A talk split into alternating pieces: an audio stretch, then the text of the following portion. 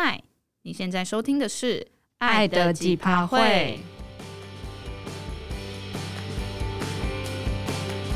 你现在还在甜蜜蜜的热恋期吗？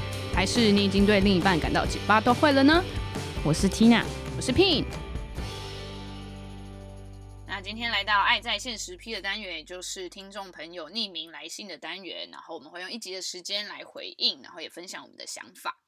那这一次收到来信是来自听众朋友阿英。那以下是他的来信内容：你好，这件事发生在我跟我朋友的对话上。那位朋友是我跟前任的共同好友，我经常找他聊天吐苦水，包含我还喜欢我的前任，然后想要追回他的事情。我在跟前任分手后不再是朋友，我只能默默看他的 IG 和 Facebook。在十二月中左右，他在 IG 发了贴文，底下写了 “I miss past and miss you too”。我就跑去问那位朋友说，他那个贴文是什么意思？他其实还想念我吗？我还有机会吗？朋友帮我跑去问他，想当然，那贴文不是在讲我。原本我抱持一点点期待，却顿时心情降到谷底。后来我就开始跟朋友哀怨，聊到说为什么我对他还这么执着。我跟他说，当时的分手没有明确，没有说死，回头看起来感觉像是一种小孩子的幼稚，不是真心想要分开，但又找不到台阶下才惋惜分手。至少我想要被直接明确的拒绝才能放下。我也给朋友看了当时我跟前任的对话记录，朋友说人家比你小，你却感觉比较依赖他，还期待他接受你自己的麻烦。朋友还认为必须要状态非常 OK 才适合找对象，我无法认同这一点，也莫名觉得生气。但后来因为忙碌就暂时忘了情绪，回家后便重新思考为什么我会这样。大概的结论就是觉得自己的一部分被否认，就被全盘否认的感觉。而我自己也怀疑不适合爱人，也不适合被爱。但我认为那也是自己的一部分。为什么那样的我就不可以爱人？为什么不能被爱呢？虽然我自己也挺清楚自己比较敏感、没安全感、情绪化，但从第一任到前任中间事隔多年，长大成熟多了，也收敛了很多。为什么这样还是要被画上状态不 OK 呢？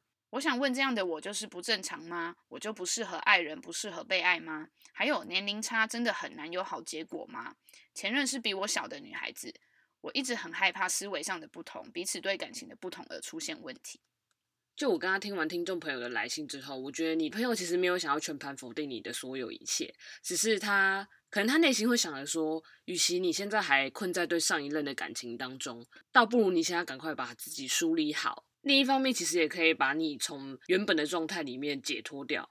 那你也可以趁这个机会好好思考，你真正其实接下来想要找的另一半会是什么样子，或是你自己想要的感情状态会是什么。我觉得从这中间的梳理当中，或许你可以更明白，也可以找到更适合你自己的人。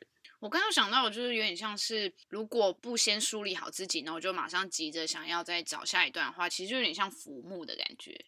就浮木这件事情，其实应用在比如说工作啊、感情啊，或者是生活的任何重心很像。就是如果你没有在有点像是往内心走，然后去去整理好自己的话，你一直在找外在的东西，然后你就其实就只是一块浮木，然后换另外一块的感觉。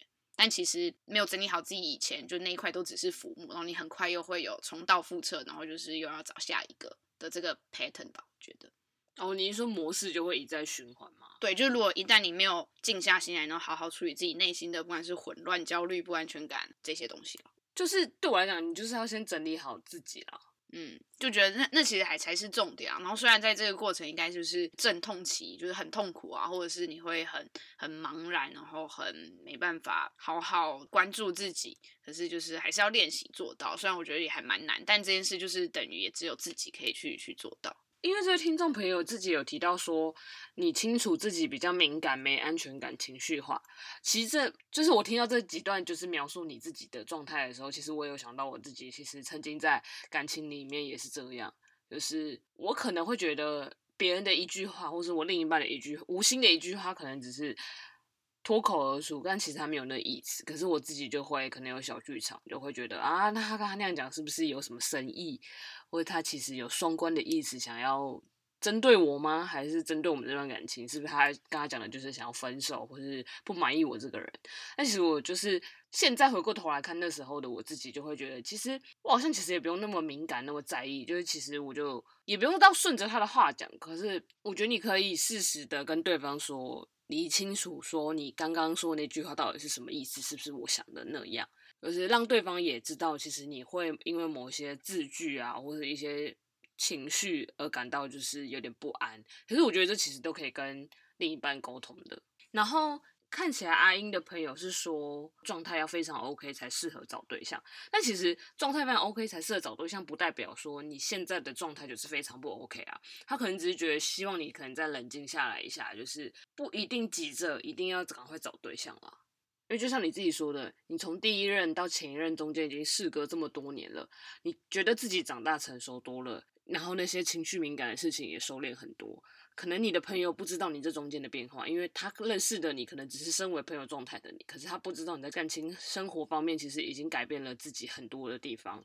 所以我觉得，如果你有意识到自己跟以前相比之下，其实你已经成熟也有成长的话，我觉得不妨你可以不用因为朋友的一句话，觉得他就是全盘否定你不 OK，不能谈恋爱。你可以跟他讲说，其实我从以前到现在，其实也有过这样的变化。我曾经是什么样的人，那我现在变成什么样的人。那只是因为你可能刚好卡在这个，你跟前任的分手的状况可能不太好，所以你才会可能在你的朋友面前可能会显得有点情绪化。但我觉得那也只是那也只是一时的啦，就是我觉得那那个状况永远都都会过去，都会随着时间过去的。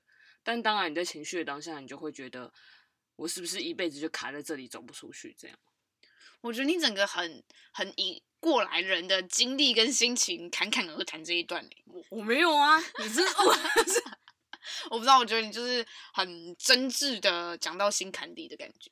没有，我只是觉得，我只是觉得我可能会比较同理当下的那个状况了。然后，因为这位听众朋友还有提到说，他想请问这样的我就是不正常的吗？我就不适合爱人，不适合被爱。我其实还蛮想蛮想说的，就是。其实没有人可以有资格评断你适不适合爱人，或是你适不适合被爱，只有你自己最清楚。当你豁尽全力去爱一个人的时候是什么样子，那你知道你的状态是什么样。不能说朋友建议不是，或是他给你的意见不是对的，或者什么。可是只有你自己最清楚你在感情生活里是什么样子啊。所以我觉得，不管你是爱人或是被爱，就是你总要再去尝试过后，你才知道。但是我觉得你自己有意识到说。你有在随着时间跟随着你成熟了，你有慢慢的在跟以前不一样，那你那你怎么会认为你自己不适合爱人或不适合被爱呢？我自己觉得就是可以理解的是，听众朋友会会先陷在这个自我怀疑，因为我觉得就是遇到很多那种情关或者是分手啊这种的人，就是都会有一定的时间是是陷入在这个这个迷惘当中，就是怀疑自己不值得被爱或不会爱人。我自己觉得这件事情就是在 Tina 刚才说的那个基础上，然后我觉得状态比较恢复的比较好一点的时候，就是可以，这是可以去练习的。就对我来讲，就是它是一个能力，或者是是可以练习的事情，就是不用特别觉得哦，好像别人天生就是好像可以爱的比较顺利，或者是别人天生就比较不情绪化、比较不敏感，所以就不会有爱情的烦恼。但其实就是每个人在爱情里面一定都会有自己的结或自己的烦恼，只是可能你没有看到，或者是他的跟你不一样。对，那甚至可能别人的烦恼，可能对你来讲，可能就是比较比较比较不是困难的地方。对，所以就不用太去放大说哦自己不足或者是缺乏的那部分。同意，附议。因为我觉得，好啦，我得说，就是聘比就是个比较粗神经的人，所以相较我之下，就是我就是个很容易放大，不管是好感情啦，感情生活，就的确我跟他之间。我是比较容易放大某些部分的人，但是我现在也会适时的跟他讲说，就是其实我觉得刚刚我们那样的谈话，或是你刚刚那句话，或是我刚刚那句话，我想表达的是什么意思？当然，他也就是经过这么多年，他也知道我情绪上比较敏感一点，我我也成熟收敛了，对吧？嗯，那你最近比较暴躁一点？怎样？月经来了？怎样？你有什么意见？好，回归正题。那你觉得年龄差距这件事呢？就是听众朋友提到说，就是年龄差距会不会就是影响到，比如说价值观或者是思考上的不同啊，然后会导致没办法真的好好在一起？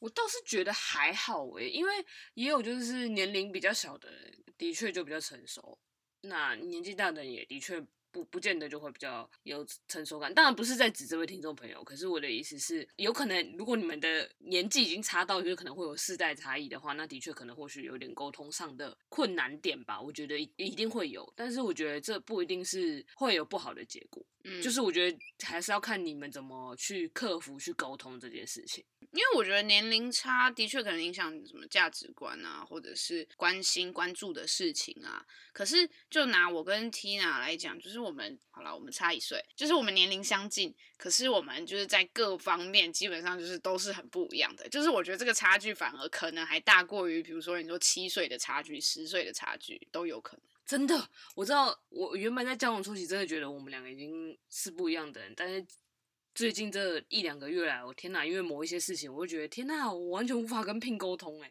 就是我们在一些事情上都还是在持续震撼说，说天哪，这个人怎么跟我这么不一样？对，因为像好最近因为某一些事情啊，就是我在跟他在跟我寻求我的建议，我就跟他讲说我的建议就是这样。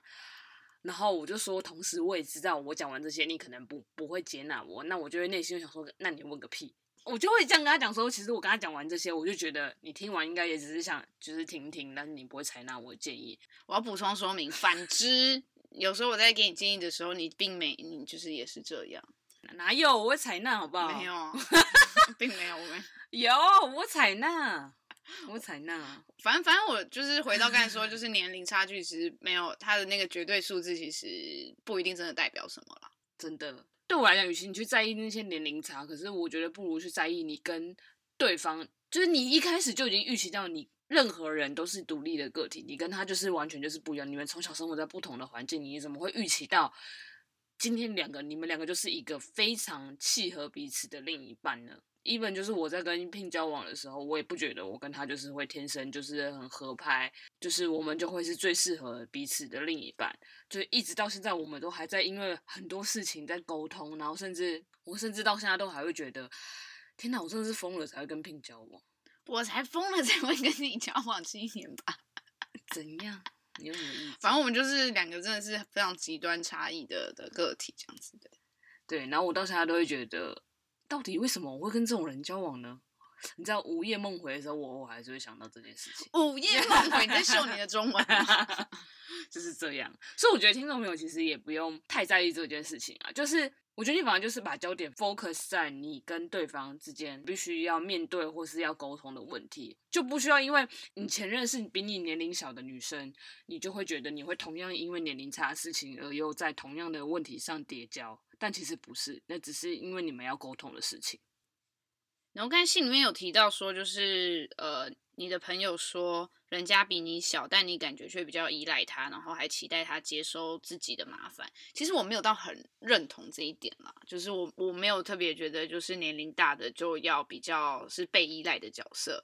同意，就是对我来讲，就是感情是双方的啊，并不是说一方丢出来，另一方就被迫一定要承接接受任何事情。所以我并不觉得年龄大的一定要承受一切，年龄小的也要承受一切。对我来讲，那就是两个人互相啊。今天就是你，你把你的情绪抛出来，我可以试着帮你想有什么解决方法。当然，你可能也会觉得我的意见可能不适合采纳，或是你觉得那不是你的作风，那我我也可以接受。我我我们我觉得我们两个可以就是试着找一个平衡点，就是去沟通，去去想一个更好的办法。嗯，对，就是我觉得也补充一下，就是如果年龄差距可能真的是一个差异的话，可是它也代表就是互补，就是年纪小的那一方，他可能在某些事情上他是比较可以 handle 的，或者是他比较没有包袱，所以他给你的 feedback 是他因为没有感受到太多就是社会化之类的，然后他会给你的 feedback。可是有时候其实就综合平衡一下也没有不好。然后我觉得有一个点蛮有趣的，就是。好奇 Tina 怎么想这件事情，因为他说当时的分手其实没有很明确，没有说死，比较像是小孩子的幼稚，然后就是就是很惋惜的分开。他觉得没有被直接明确的拒绝，就会很难真的放下。就你对这件事情，你有什么想法？我可以理解这位听众朋友的想法，所以如果如果是我的话，就以我现在比较成熟一点的想法，我会觉得，如果我真的想要得到一个明确的拒绝，或是。分手的讯息，那我们会问对方，就是直接问他，就直接问他，就是一个死心啊。就是你，与其你还苦苦的等着对方回头，你还抱持那一点想，我懂，我懂你，就是觉得对方不说死，那你们是不是还有可能会在一起？但同样的，如果你要确定到就是对方想要分手，你才继续往前走，那你为什么就不好好的跟对方确认最后你们的可能性？也不是说你们现在分手以后就不可能在一起啊。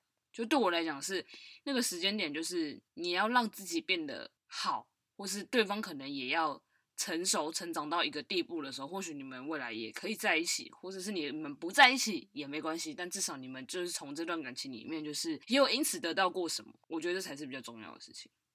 嗯。好的，那希望我们这一集的回应就是有稍微帮这位听众朋友阿英理清一些，或者是呃有一些新的观点了。对，然后这位听众朋友在下面的留言也有提到说，最后想要对 Pin 或 Tina 说的话是：我很喜欢听你们的节目，希望你们能做得更长久。Tina 回应一下，好想回复听众朋友，就是我也希望这个节目能做得长久，但就是你知道了，我就是一个很懒散的人。你不要在每一集都要置入你很懒散这个概念。我要我要散播这个爱的讯息给听众朋友们。你不要散播这个污染污染源，懒散的污染源。好啦，就是我们会会继续努力，然后也欢迎大家就是再继续投稿写信给我们，就是任何想分享的你的感情故事啊，或者是单纯想要听我们聊某个主题也都 OK。我们会持续加油做好节目的。这又是 Tina 对自己的信心谈话。没错，Yes。那我们这一集《爱在线时批》就差不多聊到这喽。喜欢我们的节目的话，欢迎到 Apple Podcast 上帮我们五星评分留言，然后也可以追踪我们的 Instagram 账号。那爱的几趴会，我们下次见喽，拜拜。